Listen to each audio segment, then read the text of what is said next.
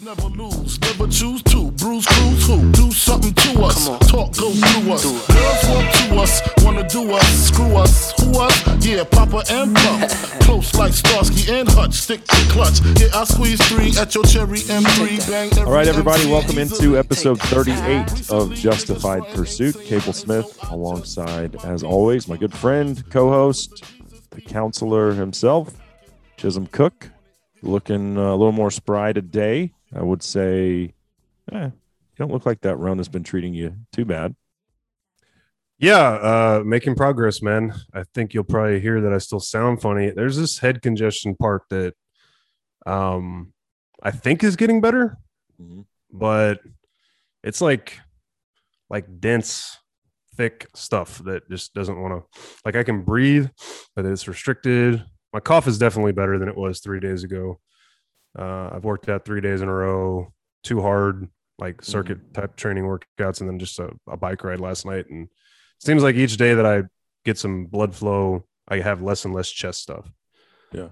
Um, I've been a little bit worried about it. I can't remember if I've ever talked about it in the show, but up until 2015, up until for a couple of years, like 2014 and uh, 2013, 2014, I guess, I had started having these sinus infections that would lead to like ultimately what I later kind of learned was basically like walking pneumonia. Um, it kept happening and happening over a couple year period where, you know, seemed like once a quarter, several times a year, I would get really sick. And I'd go in to just a general practitioner when we lived in the woodlands, and he'd give me a Z pack, erythromycin, right? Right. And so you take that for five days, and by the end of that cycle of antibiotics, I'd be almost better. I'd feel a whole lot better, but I'd still have just like the slightest pressure in my chest. So I knew I hadn't like totally cleared it.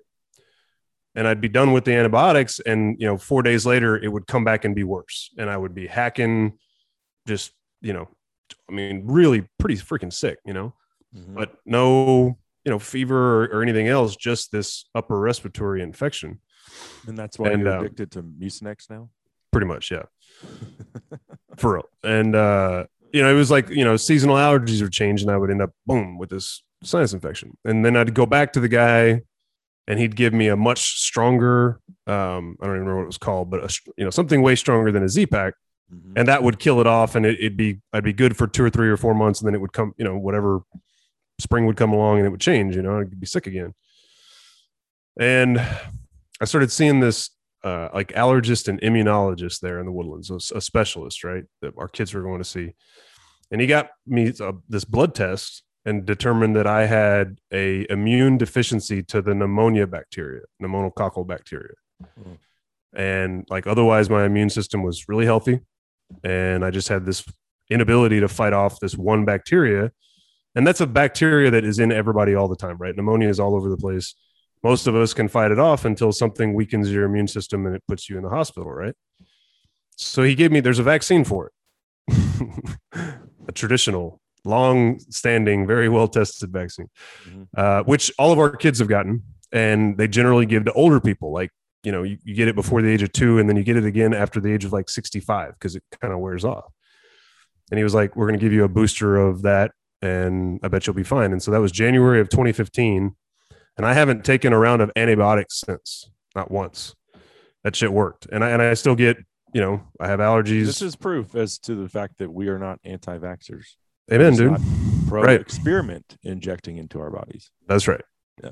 Vaccines that have been through the actual FDA process and had their long term effects studied. Yeah. You know, like our kids aren't going to get chicken pox, which I'm sure you got, I got, probably most of our adult listeners got as well. Yep. That sucked.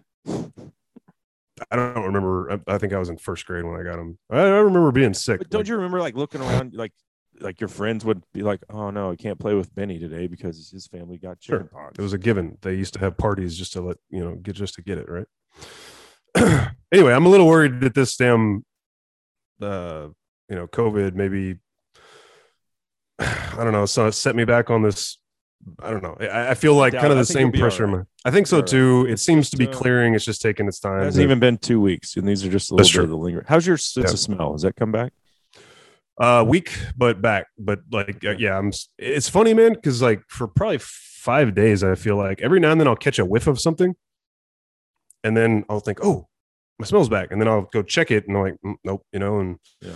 but it seems like incrementally it's been coming back. I could smell my coffee this morning for the first time, you know, but Mhm. but I still think it was like half power. So yeah, that's about what I'm at still, like 50%. I'm just Yeah. resigned to the fact that it's just not going to come back. how long did I it mean, take for you to get half power smell back? Um, I, I never noticed. It was just like a little gradual thing. But I, yeah, I think same thing I'm doing. you know Same. maybe a week. It wasn't a long a Okay. long term side effect. Just the the sense of smell coming all the way back has been a lingering thing. But Right. My neighbor told me uh, that his sense of smell has, and it- his was, he got it many months ago, maybe around the same time, the holidays, something like that. And he's got the same thing you you've talked about, you know, that his sense of smell is not fully back either. Mhm. So the really weird thing, which goes to your point of proving this seems to be man-made, is that I, I I can now basically taste fine. Like I don't think that there's no there's no impairment of my taste, but there's an impairment of my smell. And normally, if you can't smell, you can't taste. Right? The two are like inseparable, right? Or really, the the your t- sense of taste is like slaves to your sense of smell. It's weird, dude.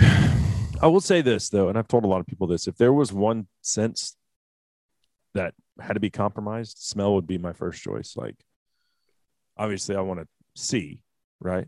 I want to be able to hear and communicate. Um, I want to be able to taste, and I want to be able to feel. So, eh, smell. If you had to choose one, take it or leave it. Yeah, I've been thinking about that as well, and I guess I'd probably agree. I did have uh, the thought the other night, like, you know, What if the house was on fire? what if the house exactly? Right. What if there's smoke in my house and I can't smell it? Well, then you still hear the smoke Smoke alarms, right. So, um, all right. Well, I'm glad you guys are on the mend. Um, Ashley had a three day headache this week that really took her out, man, like bad, and that was scary because it's gone now. yeah, she's a lot better today, um, and and she was a little better yesterday, so it, it's it's turning around. Happens to be that time of the month too, and I can't help but think there's a correlation there. Yeah. like getting over the virus and then starting seems, you know, That should Possibly be around at our house, related. too. So, not not the Rona. Uh, I Right. am going to get my antibodies tested this week, though.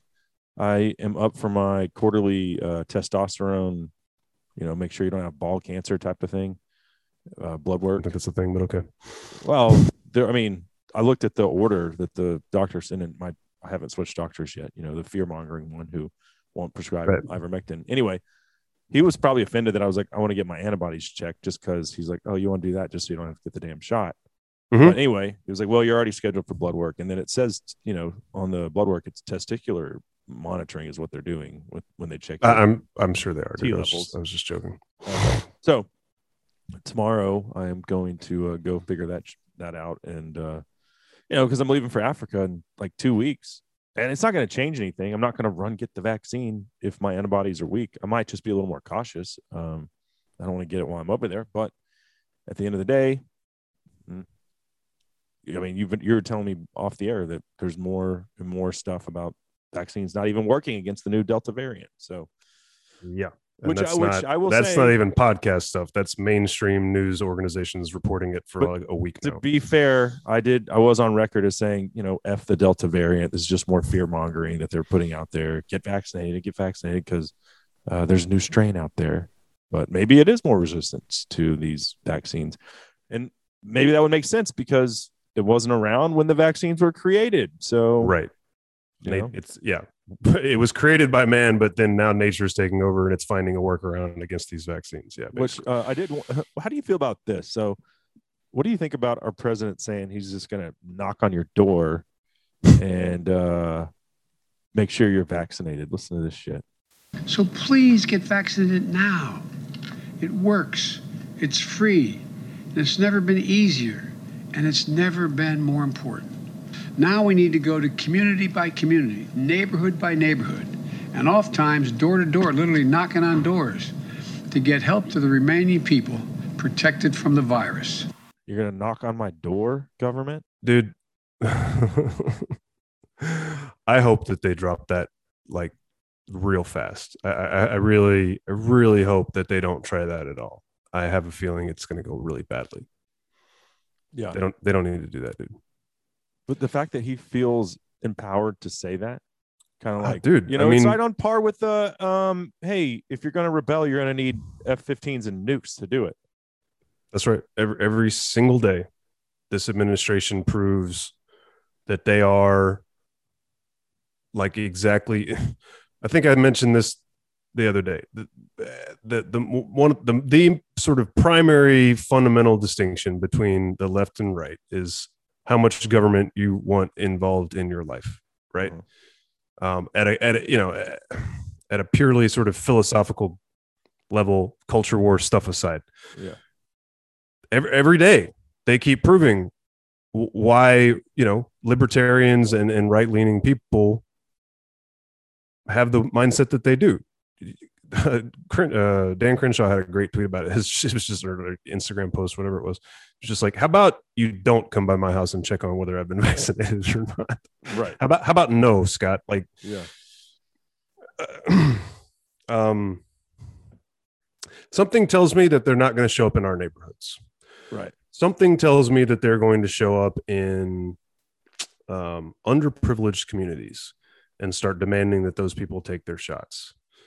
Uh, good luck. I certainly wouldn't want to be one of the federal. Empl- I made a joke to Ashley yesterday. I was like, "Man, you think that the, like you think that the Mormons get treated hostily when they show up at your door? like, wait until the government shows up with their vaccines." And then today I looked at the Babylon Bee and they had an article on the Babylon Bee of exactly that. It was a photograph of Jen Psaki and uh and Biden like with you know the white shirts and the dark tie and the nameplate on you know doing their The Vaccine is evangelicism. by the way. yes it is. Total satirical. those guys are uh, heroes Yeah. Publication, but they, they do make some funny stuff. Uh, oh and they throw insane shit out there and then like a month later it happens right. Right. Like I was listening to a podcast a few days ago where they were the editor in chief of the Babylon Bee was on with these guys, and he was just like, you know, he was asked like, "What do y'all think when you, you know, you, you put something that's so outrageous out there? You know, it's like the onion for conservatives, right? Mhm. And then and then it comes true, and he was like, "Yeah, I mean, we we can't seem to push the envelope out far enough. Like we we come up with something, and we're like, oh, this is hilarious. This will never happen." And then Like, sometimes Wait, the next would day, it be wouldn't it be crazy if we made this meme that said the Democrats are going to blame defund the police on the Republicans? right? That sort of thing. Yeah. And then it happens. Yeah. One of the best they had was, you know, when the Trump administration was working out what they call the Abraham Accords, which was that huge Middle East peace deal, right? Uh-huh. Such a big deal that that uh, uh, the son-in-law, what's his name, Kushner, and he both got on the list for Nobel Peace Prizes, right? It's a huge deal, Right. And the left is so adamant about not giving him credit for anything. They ran an article at the Babylon Bee CNN, uh, you know, during during the, the article was basically alleging that CNN, rather than acknowledging the Abraham Accords, was complaining that Trump was shaking hands at the Abraham Accords. And literally before the end of the day, CNN had published that exact article. Wow. Yeah. Incredible. Incredible. Jeez. Um some something else. We really didn't go over show notes today, which I think sometimes makes uh for a better conversation. We are going to review V for Vendetta. Uh we going- watched that. Uh It's but one thing commando in the podcasting world. Yeah. Uh, so I- I don't know if you saw this. Air Force Academy professor pushes for military academies to teach critical race theory. Uh, this is her name's Lynn Chandler Garcia, and she is a professor of political science uh, with the Air Force Academy. And she has this op ed uh, as a professor of political science at the U.S. Air Force Academy. I teach critical race theories to our nation's future military leaders because it's vital that cadets understand the history of the racism that shaped both foreign and domestic policy. Okay. Uh, I didn't serve. God bless everyone who has. Now let's, you know, if there's one place where people don't see color, Chisholm, when you're behind enemy lines, you just look at your brother. And I've, I've talked to many people who have been in combat. These are your brothers and sisters. They don't see race. They don't see the color of your skin. That's, they, they just don't. Um, that's my understanding anyway. At least right now in 2021, uh, I'm sure 60, 70 years ago that wasn't the case. But, and I'm not saying that there isn't racism in the military. I'm not, but this just seems absolutely absurd. Uh, I haven't. My understanding is that those are probably some of the most open-minded people and colorblind people on the planet, especially the ones who've served. Yeah. Um should be supposed to be you know, the critical race theory is specifically an attack on the legal foundations of the United States as systemically racist, right? And as perpetuating quote systemic racism. Mm-hmm. So in theory, it shouldn't have anything to do with racism in the military per se. She's saying that she's going to be teaching this, you know, r- racial legal analysis uh, to the cadets so they But- can but quote that aside, understand. it's going to teach but- them to see color is what it's going to do. Just like I've said when I walk into the 7-Eleven Right, now. Now I out- see a black guy now. I'm like, oh, what? Uh, this is awkward. Do I need to acknowledge your blackness? Do you need to acknowledge my whiteness? What do we do here? I'm not. I'm not. I'm not defending CRT. I'm getting. I'm trying to go somewhere. I, I agree with you. Simultaneous to her saying that, right? The media for three to four weeks now, quote the media, has been trying to spin because of the huge backlash, in person protests going on at city at uh, you know uh, School board meetings, school board meetings. Thank you, all across the country. city halls. Yeah. yeah the, the left is trying to spin out of crt because much like your wife's cousin you know saw firsthand when you look into crt and its basis and what it says and then the outgrowth of it which i would describe what you're talking about as sort of the outgrowth of crt Yeah. re reprogramming us all to only focus on each other's color they're they they know how bad it looks and the backlash proves it right so they're making several arguments at once one argument is the people who are claiming that crt is being taught in k through 12 across the country don't know what crt is. That's a that's not true right? But and and they're not entirely wrong. Critical race theory as propagated starting at harvard law school in the 80s yeah is not being taught to sixth graders because presumably they don't have the wherewithal to grasp it. Mm. but the outgrowth of CRT is absolutely being taught, you know, everywhere as we speak, almost everywhere across the country in pockets, right? Then the flip side of the argument is those who oppose it are proving their racism. They don't want to teach slavery anymore, which is sheer, utter nonsensical bullshit, right? We were learning about slavery before this Harvard law professor came up with CRT, right? Like, we're not in denial about the country's history, right?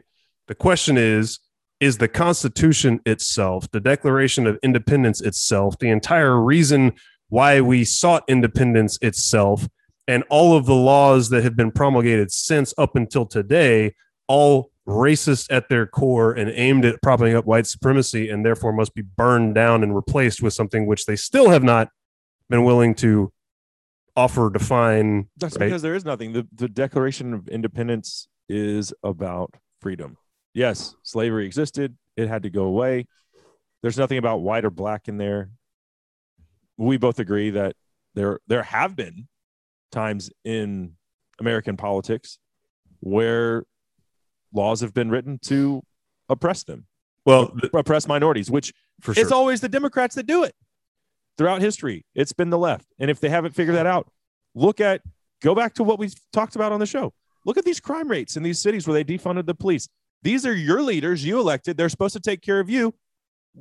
Well, what they they fucked you over, guys.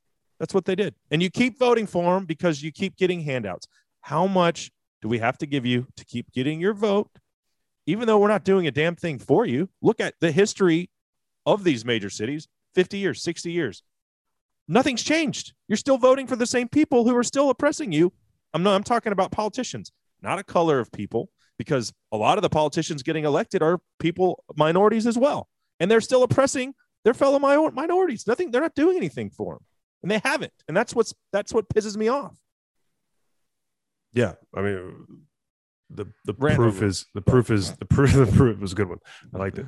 Uh, the proof is, I mean, the, the, what you're stating is undeniable. You just you need only look at the conditions of these cities across the country. And you Uh, Chisholm are the it- racist because you're a Trumper and you vote conservative. You're a racist. Okay, well, you're not. You look at who's oppressing you. It's the people you vote for. That's right. Sorry. And it, and it always has been. Now- go now back, it go back, go back to Jim Crow. Go back to slavery itself and its abolition, and look at what side of the aisle was for what, right?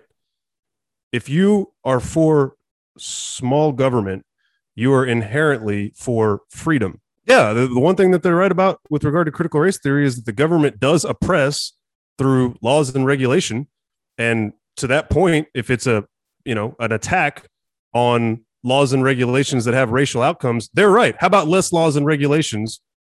That's the way to fix it, not more. Never has been more. More has always been the problem. The more government intrudes in the lives of American citizens, the worse people's situations ultimately become. So I'll agree with critical race theory Yeah. on that grounds. That ain't what they're getting at, though. They want to somehow impose equity, which is only going to create a disaster scenario like we've seen in every communist shithole in the history of Marxism. My main point a minute ago, though, was while the media is trying to spin their way out of critical race theory, then you have people like this lady at the Air Force Academy.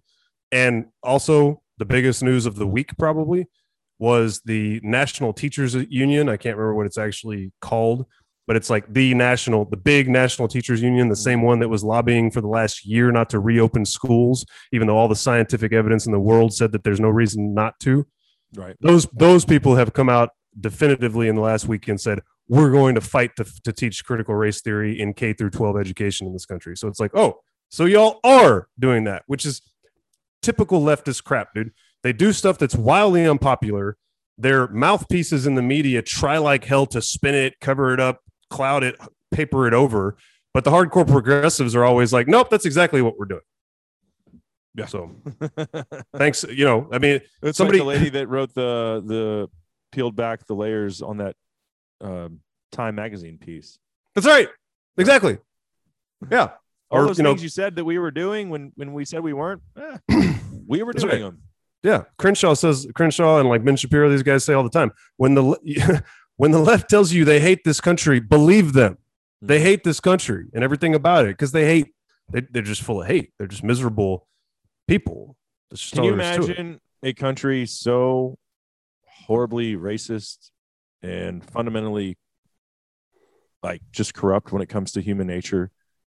Can you imagine a country like that where a, bl- a black lady can be elected to Congress and then turn around and say, when they say the 4th of July is about American freedom, remember this the freedom they're referring to is for white people. This land is stolen and black people still aren't free. Right. Yet you A, sit on a your black lady in Congress. Congress, right, said that black people are not free. Okay, well, how did Right. you get what? what? We're Dude, it's like we say all the time. They don't have to make sense. five years it's- removed from a it's black gotta be- president. Imagine how liberating it would be to never have to make sense. It's got to be Oh awesome. God. Yeah. You just say whatever you want. Yeah. It's like being a six year old. And here's the thing: no repercussions ever. You can, if you're on that side Right. of the aisle, you can say whatever you want. Because then, if you don't agree with me, I can just call you a racist. racist. Can we st- let's, let's let's move on to something else? If indeed there if indeed there is anything. oh shoot! All right, V for Vendetta. We said we were gonna watch it. We did, and man, it was like watching a movie of 1984. Like the parallels, you know, it was it was awesome and scary at the same time. Uh, I have Yeah, that this kind of stuff freaks my wife out so bad, man. Like she started reading 1984 again a few months ago. She got like six pages in and had to quit. She Yeah. made it through the movie, but she was like literally covering her eyes with the blanket.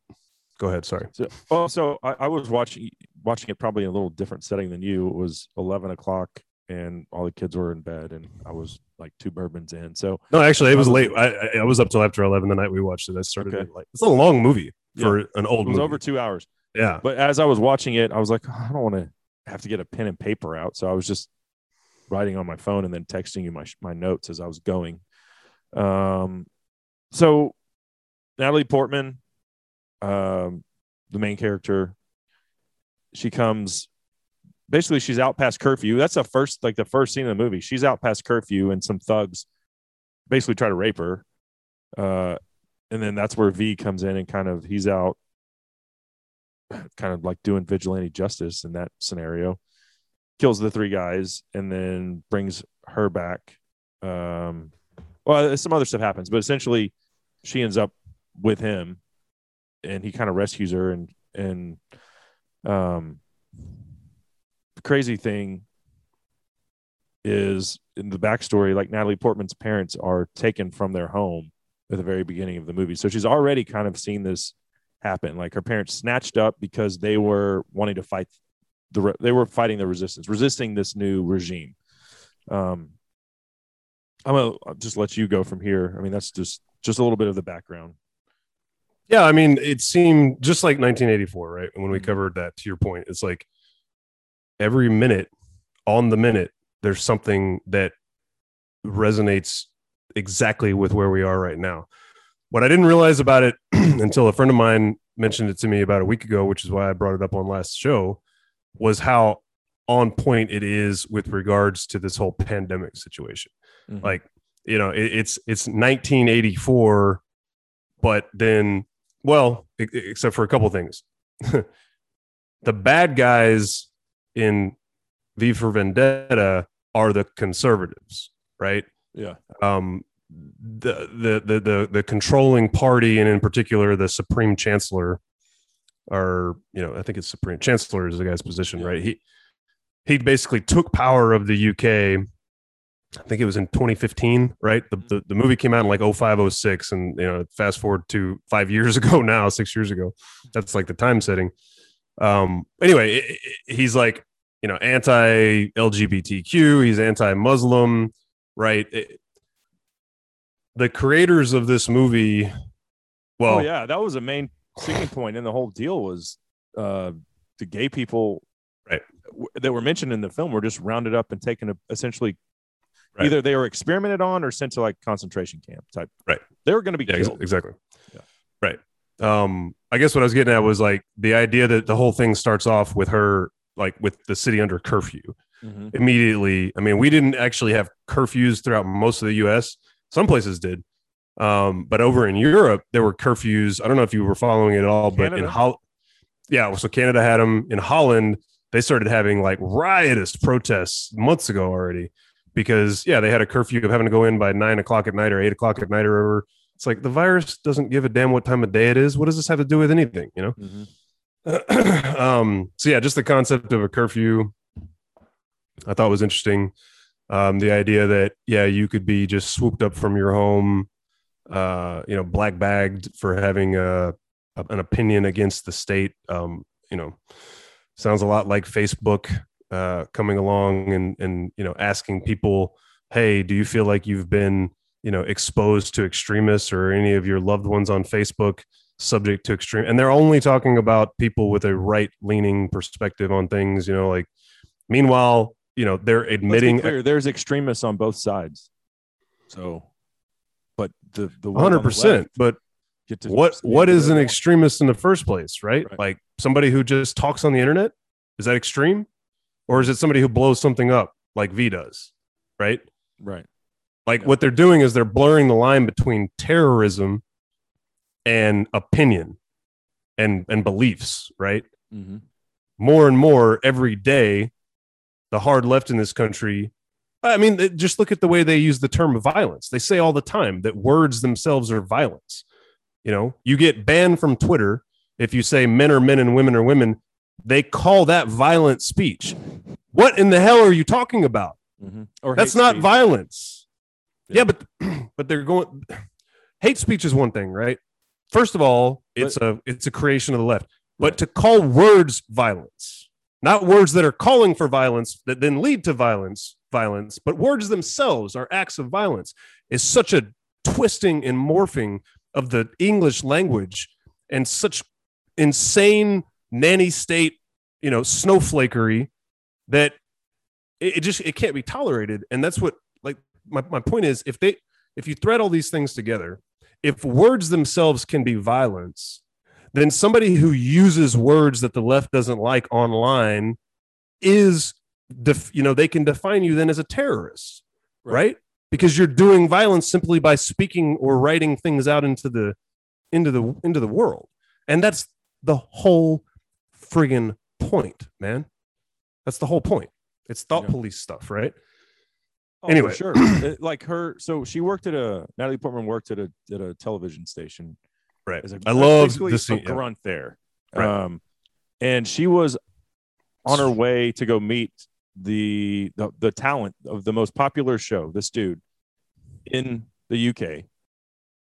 Well, she thought he was like into her. It turns out he was gay. He just couldn't come out because of Right. obviously the government, the chancellor. Um, and when she escapes from V, because she's kind of like she's still dipping her toes into this water of this rebellion resistance idea, which he's the leader of. Um, she gets away from him and she goes and stays with him. She's like, Who can I trust? This is the only person I can trust. meanwhile, he goes on, going back to censorship, he goes on his show and makes a joke about the chancellor. Next thing you know, he they come to his house, black bag him, Yeah, and he's killed.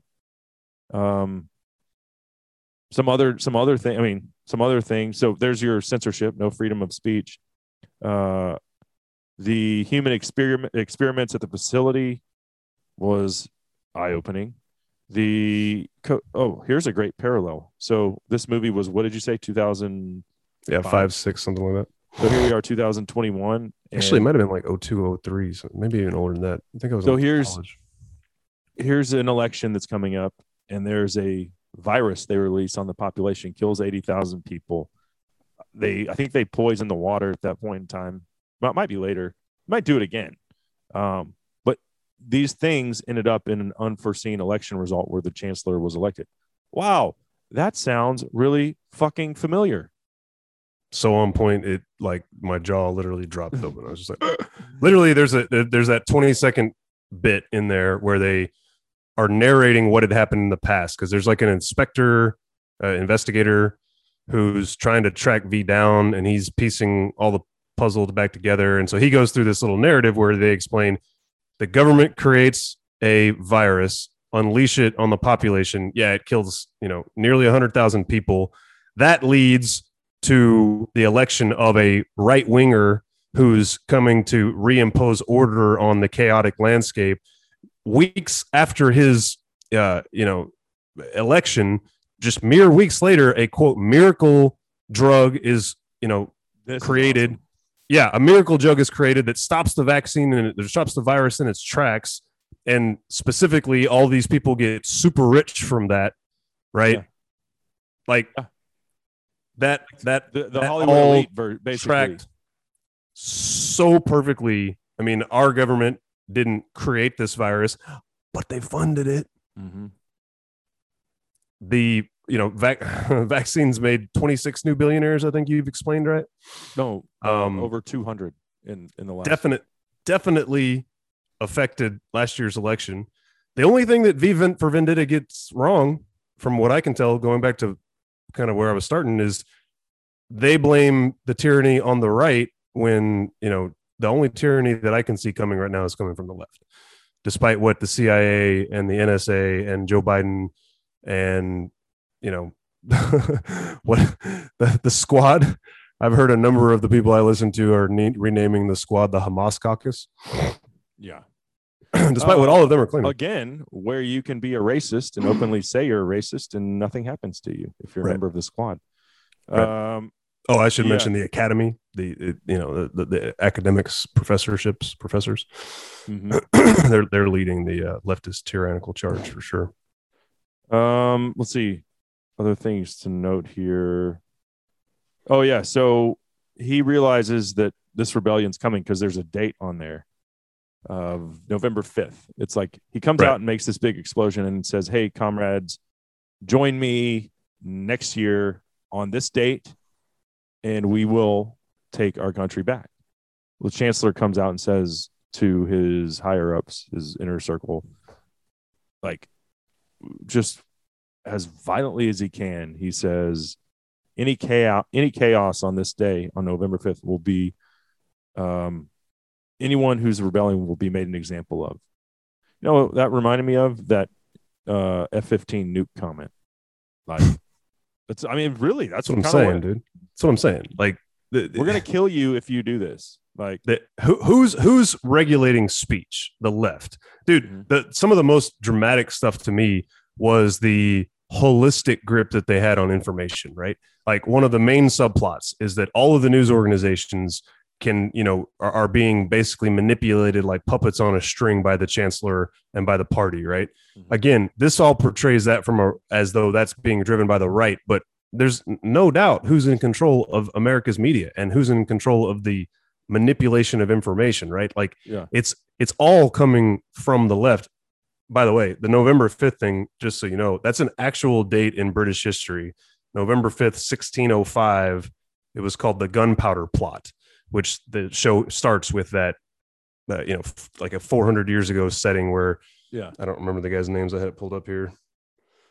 Uh, failed thought it was- assassin. It was a failed assassin assassination attempt against King James I by a group of provin- provincial English Catholics led by Robert Catesby, okay, who sought to restore the Catholic monarchy from the Church of England after decades of intolerance against Catholics. So anyway, um, yeah. So his whole his whole vision and the whole primary plot of the show is to try to instigate an uprising that will fall on November 5th because you know there's there's uh, historical um they, they they did the same thing they tried to like burn down parliament i think what what's funny was that he was able to use the chancellor's um, policy on information flow against him. So the way that V gets the message out is he basically hijacks their system hijacks their system, Yeah. goes to the the TV station and hijacks it with a bomb, basically making a threat to these people, saying, "Hey, run this right now, or I'm going to blow you all up."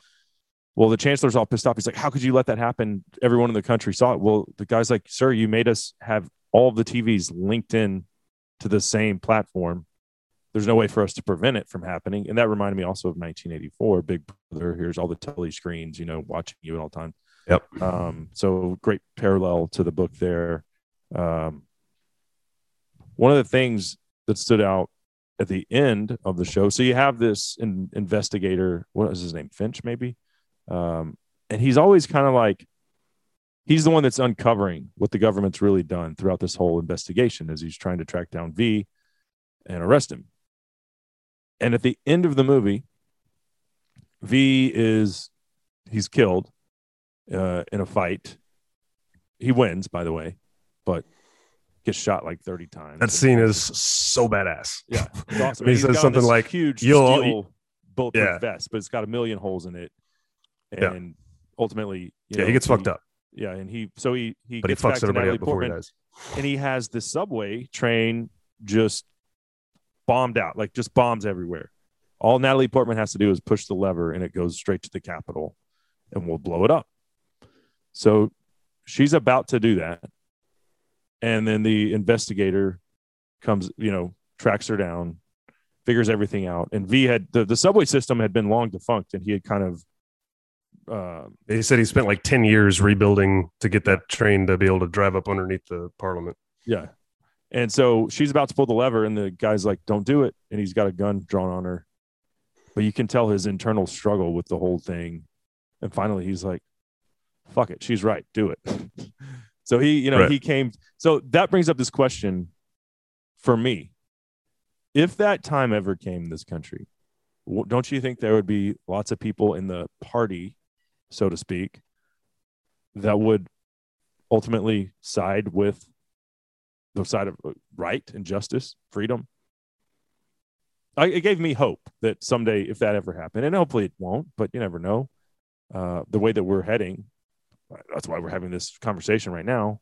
Certainly a possibility, but it gave me hope that people in positions of power, whether that's in the military or politics, would say, "No, screw that. We're not doing that." I mean, uh, dude, uh, if you look around the world today, and certainly over, say, the last hundred years, you see example of exam after example of people being basically oppressed into like tyrannical control by, I mean, the, the, like the Chinese Communist Party. there's a billion point three, right? 1.34 billion people in China. Mhm. How many of those are actually party members?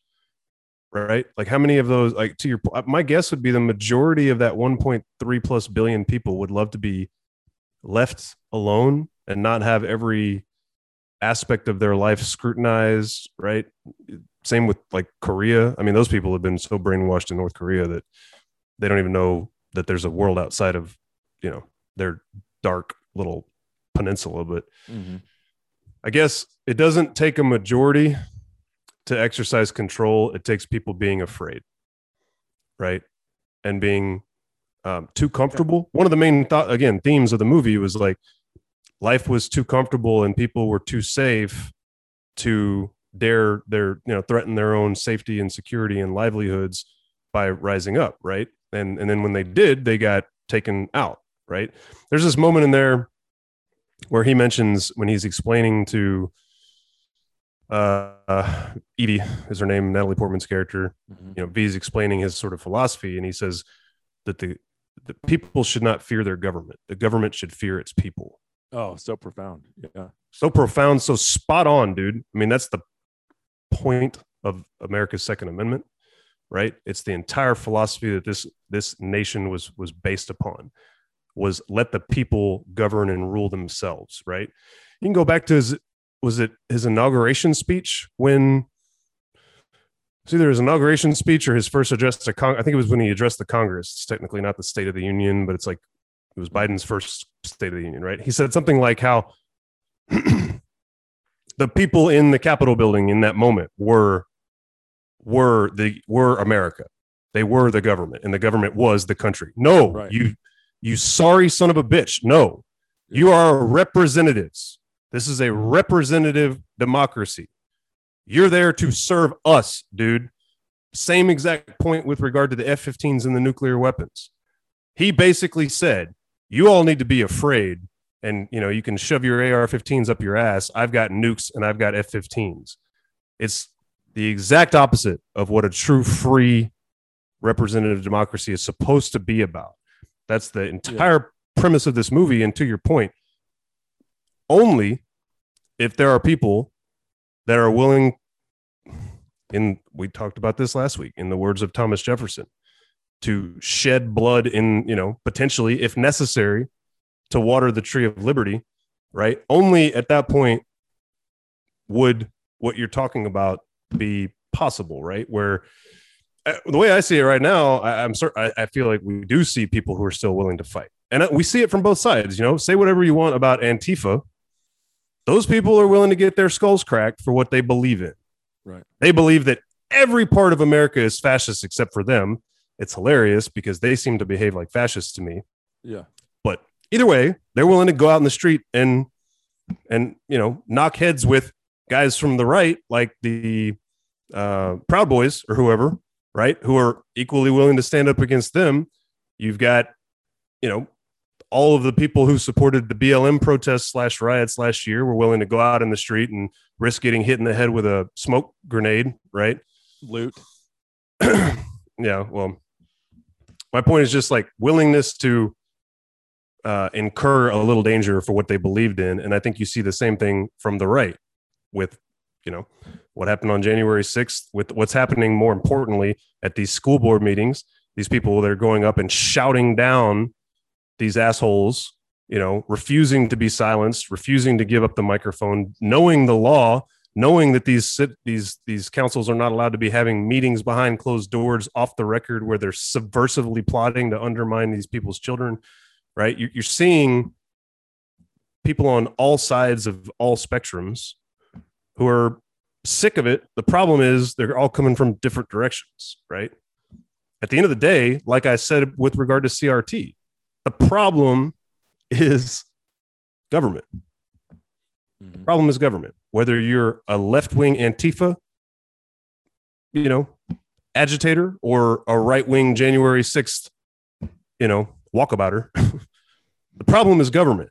And if everybody would get to the same, get on the same page as far as that goes, and realize that the less government intrusion in our lives, the better, everything would be fine. Yeah. But instead, what you have right now is the majority of the American left saying, I need more and more protection from my government. And for decades, you've had the American political right claiming that they're about small government while they grow the scale of government, you know, ad infinitum. I mean, W. Bush grew in his eight years the government. We got the Patriot Act during the Bush administration, mm-hmm. right?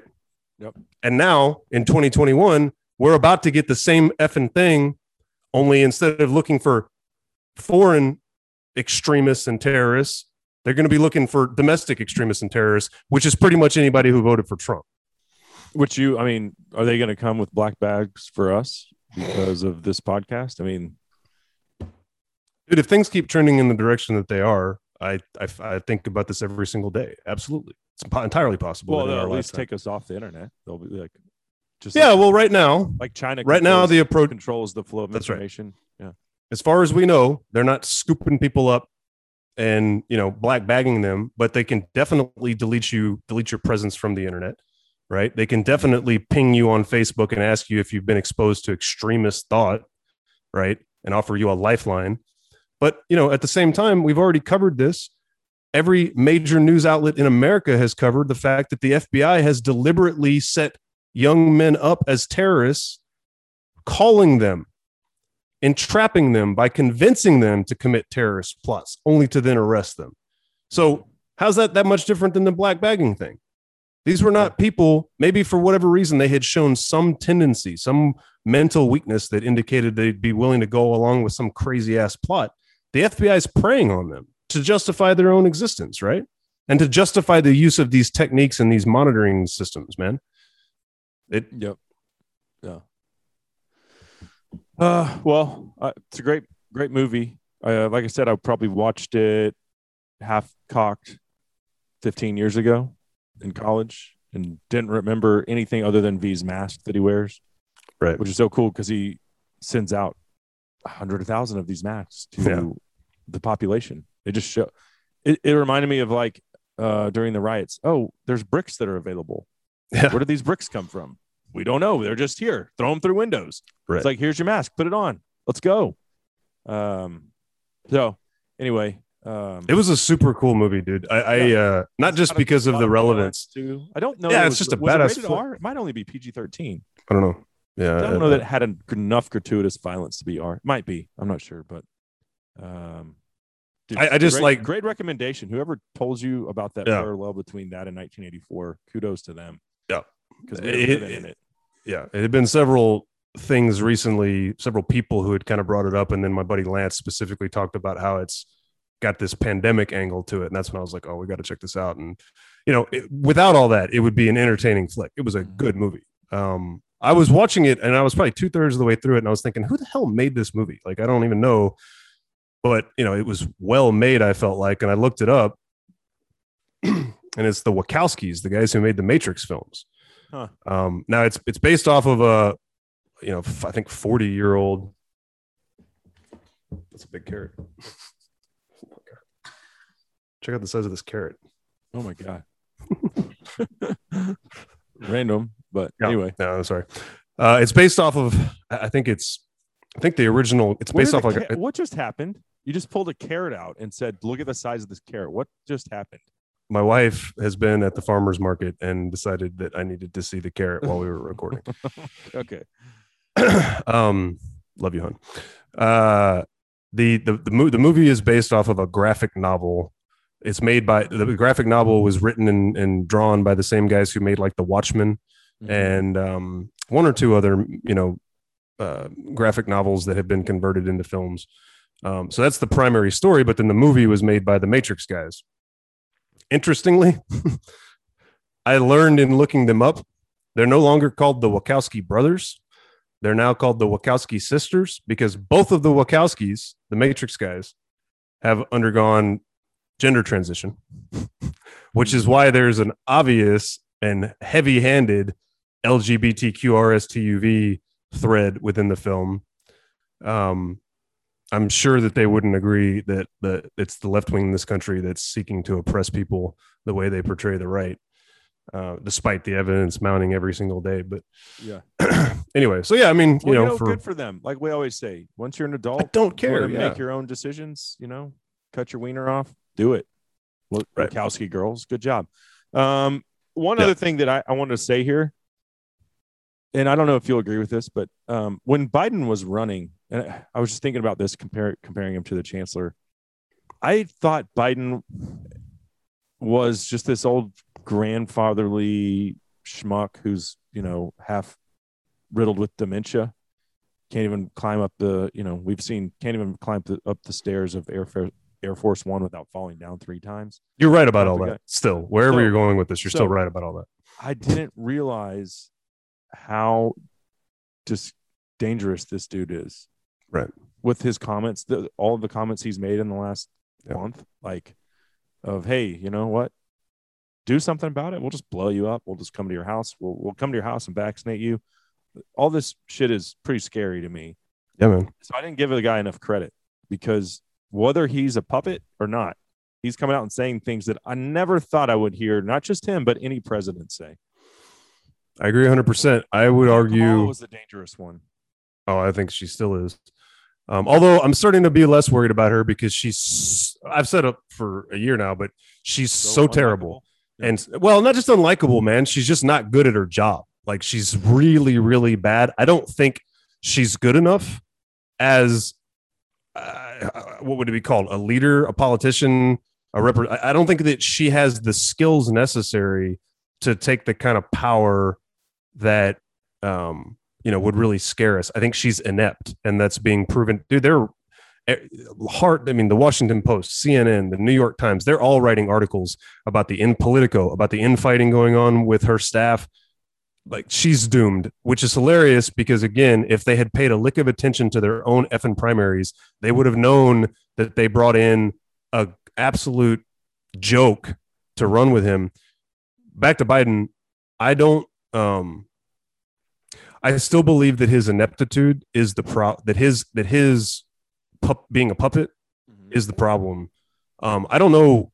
Well, he was an authoritarian in the 90s. I mean, let's all remember he wrote the crime bill that put a half a million black men in jail for, you know, minor drug offenses. which by and large. enforced. That's right. Right. um, but I think the fact that he is senile and clearly, you know, his faculties are slipping and getting worse on a daily basis, um, just makes him more malleable. And so, whoever wants to press left wing authoritarianism um, is able to do so because, you know, it, it's the same. Like, what do, what do we always say about old men? An old man will say anything right? They, they don't have a filter, right? To your point, I, I imagine that 20 years ago, Joe Biden would have known better than to threaten the American public, the American gun owning public with F 15s and nuclear weapons. But now that he's 78, almost 79, and has suffered two strokes in his lifetime, you know, and hardly can convey a thought, what he does convey is the only thing that pops into his head. Because guess what, dude? He's not, he wasn't wrong, right? Mhm. We know that, you know, our AR 15s, if push really came to shove, aren't going to be super effective. But we also know that the fact that 60% of American households is 60 or 40 are armed. Uh, I don't. I this, don't is, this is your number. I know. I'm trying to think. Um, Either way, somewhere in the ballpark of half, right, are armed. I think it's 60% that are armed. Yeah. And therefore, what we have is which we just basically added eight million more to that in the last we year. we have a Cold War style state of mutually assured destruction, stalemate of mutually assured destruction, right? The government slash military knows that if they wanted to impose true martial law on this country, there would be bloodshed. And the people know the same that even though they wouldn't actually stand a chance against the US military if the military organized and started marching on our own cities, the fact that we're armed and you know the politicians want to stay keep getting elected just assures that we have this gridlock so that's okay like i know that your f-15 and nuclear arms are more powerful than our ar-15s but you know we have them and it will be wildly unpopular if you mow down, say, uh, 50 million of us, right? Right. Or 10 million of us, or 5 I- million of us. do believe that there. I was, I've thought about that a lot. Could we actually defeat the U.S. military? Maybe so. If 50 million of us took them on, the the losses would be staggering, right? Absolutely staggering. But that's a lot of people. A lot of people. How many of them would actually stand up and be willing to fight for their freedom? I don't know. Well, and one of the things I used to think was how many How many military the would the turn the, on them though? Too like the the the, join our ranks. the off the, right the officers Might of the United States for this. the off no shit the officers of the United States military are not supposed to carry out unlawful unconstitutional orders, right? Yeah. So the question is, would the military actually go there, right? Mhm. the vast majority of the U.S. military are still conservative people, right? Who do believe that they're there to serve the citizenry of this country, right? But then, you know, when you see what's happening right now, and you start to even just think about it, and you realize that to become top brass in the United States military means getting your butt to DC and playing the political game and shifting with the winds, just the way Biden has done throughout his career. You start to get a little bit concerned about at what level of that organization would the break occur where they say we're not doing that right Mhm. my hope is that the joint chiefs of staff won't ever come to that right. Yeah. I don't, I don't think that that they would but i can tell you they only that as long as 60% of american homes have firearms we kick that can as far down the road as we can the day that we let them take them Yeah. is the day we no longer have a situation of mutually assured destructive stalemate So I guess the thing is just to keep flexing on it. You know, there's, a, I'm not saying almost flaunting it. Like he's going to say that, then we're, what is our response? You know, we're not going to let him walk all over us. So there's a little bit of a flex there as I mean, I don't think it went over be. well, man. You know, I don't think it went over well. I think there's people that have voted for Democrats for 40 years who heard that and were like, Yeah. Ooh. I mean, look what happened to Beto when he came out and said, damn right, we're going to take your AR 15s. Mhm. Pretty much ended his, where's he been? He's a ghost. Yeah. He showed up in Austin a few weeks back. Um, I don't even remember what was going on in, in downtown Austin, but um, he was banging away about this kind of stuff. Actually, uh, you know, right wing extremism and guns and, and blah blah blah. And he got he went and he was talking to these two chicks. I don't remember where I heard all this, but it was all recorded. Right? He's like out there trying to promote left wing. I would call what I would call left wing extremism, right? Left wing authoritarianism, and he picks these two cute, you know, they look like co-eds at UT or whatever, and um, you know, he starts basically accost, you know, asking them about. Maybe they asked him, talking about you know, the cops killing innocent you know black people and, and this and that and whatever, and they were like, "What about Ashley Babbitt? What do you think about Ashley Babbitt, Beto?" And he was like, uh, uh, and they were like, well, I mean, you, you talk about police killing unarmed citizens wrongfully, right? What about Ashley Babbitt? How come we don't know the police officer's name who killed Ashley Babbitt, Beto? I mean, they got after his ass, dude. Yeah. You think? Um, so I I didn't want to go here on this podcast, but you brought it up, and I think I have to now. So I, when I posted that thing about Biden and the what he said about the F-15s and the nukes, it somebody on my Instagram page, not not our Justified Pursuit page, but I posted it there. He said he basically got into the whole Trumper thing. You're just a Trumper. You you guys marched and sacked the Capitol on January 6th. You killed government employees. I was like, mm, Chisholm mentioned on the last podcast that no one was actually killed. And so I went and looked at the autopsy reports of all five people that died. Obviously, Ashley Babbitt shot, unarmed citizen, killed. There was uh, a guy, two heart attacks. Two guys died of heart attacks. Yep. There was a, another, I think it was a girl who was had a overdose of amphetamines. Like she died because of a drug overdose. Yep. That's it. And then the actual cop that died, um, I can't remember his name, but either way, he died of a stroke. Svet Svetnik or something. Svet, something He died of a stroke. Yep. He died of a stroke. went These home. Are, these are these are medical facts. This isn't right wing propaganda or any other bullshit. You, No. Anyone can look it up. And the guy's like, no, no, In no. fact, you guys it- are responsible for those people's deaths. I was like, oh, some of the people that died were the ones marching. Like, and no government employee was killed. And he goes, well, there's videos of them pushing away 200 cops. I was like, there's videos of the cops letting them. how many people have died in Portland in the last year Seriously. thanks to Antifa and BLM? Does anyone even remember people- the black shop owner's name that got killed by uh, a looter? Like, no, no one gives a shit about that. Nope. But if it was a white cop shooting a black guy, well, it would be all over the news, and there'd be rioting and protesting and marching, and you know, it's just a double standard. So anyway, the, I mean, the guy was just so like, you know, you're you're a Trump. Who is? Where was this online? I This guess. was on Instagram, and I usually don't get into those things, but I was like, okay, this is someone who follows a hunting page. It's a private page. What's his What's his game here? I guess he was just on there to troll.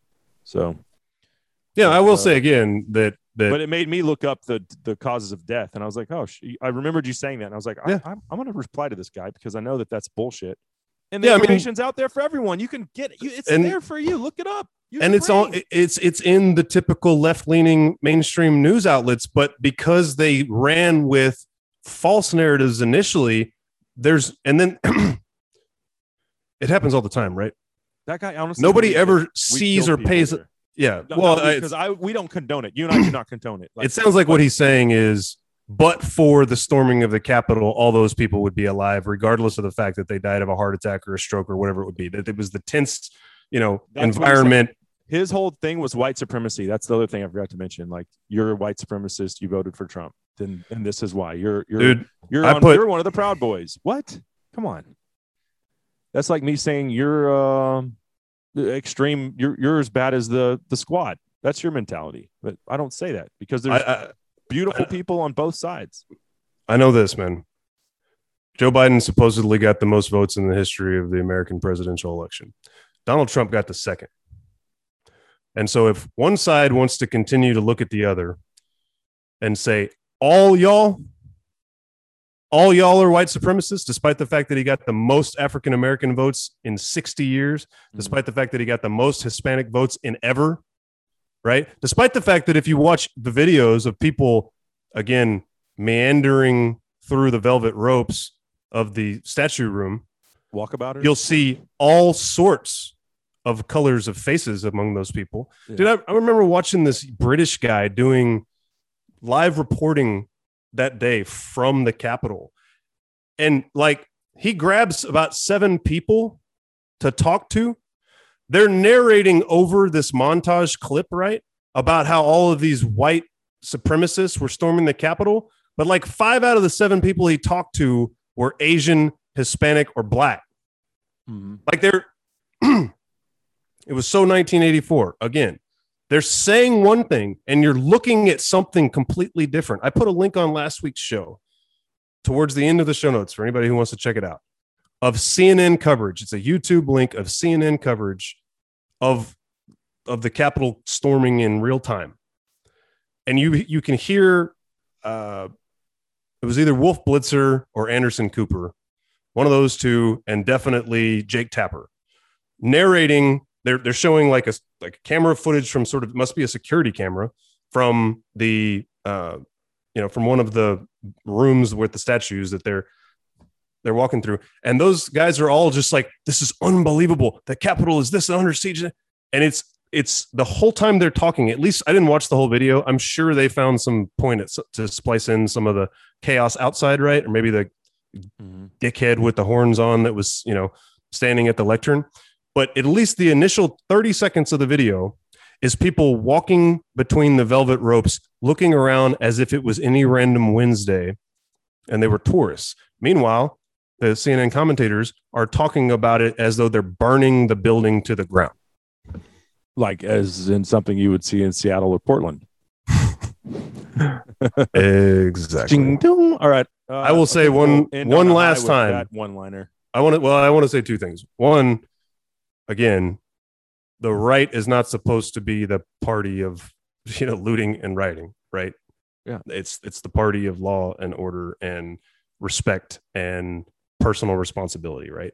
So breaking out windows and climbing into the building, which is what, you know, how Ashley Babbitt ended up getting killed, should not have been coming from those people, right? And Trump maybe didn't call for it, but he definitely didn't do anything to keep a lid on the situation. Go away, Trump. By the way, yeah. Agreed.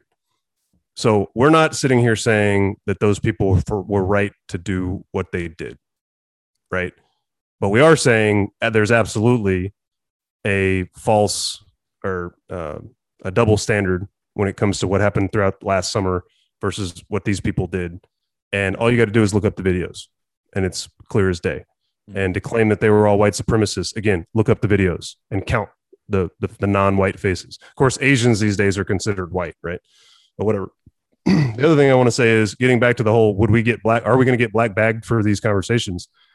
Don't think I don't think about it all the time. And don't think while we're sitting here talking and kind of edging towards this discussion of the January 6th stuff, especially, the thought is not in my head, is this legitimately going to get us in trouble? Because it absolutely is. Yeah. But the whole point of this show since we started it has been to uphold freedom of speech, thought, and expression, and to live like that. Because when we're no longer willing to do that, that's when tyranny has won.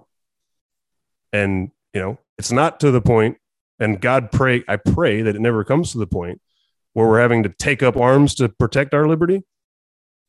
So, but right now, what we're going to do is we're going to keep talking about these things and ask the important questions and press the envelope because people have to be doing it. And thank God for podcasting in general, because that seems to be the only place Right. where people are having these hard conversations and really And taking a strong censored. look.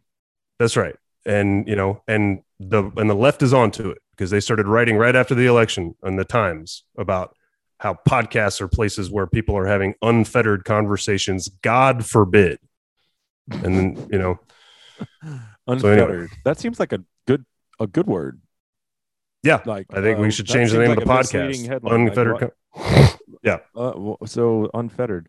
Yeah, I like to have unfettered conversations. That means no holes barred. Just let's get down to the nuts and bolts of what's really going on. How are you going to get the truth if you're not willing to have an unfettered conversation? Right, right. All right, man. Well, great stuff today. That is going to do it for episode 38 of Justified Pursuit for the counselor, Chisholm Cook. I'm Cable Smith, and we will see you guys next time. Peace.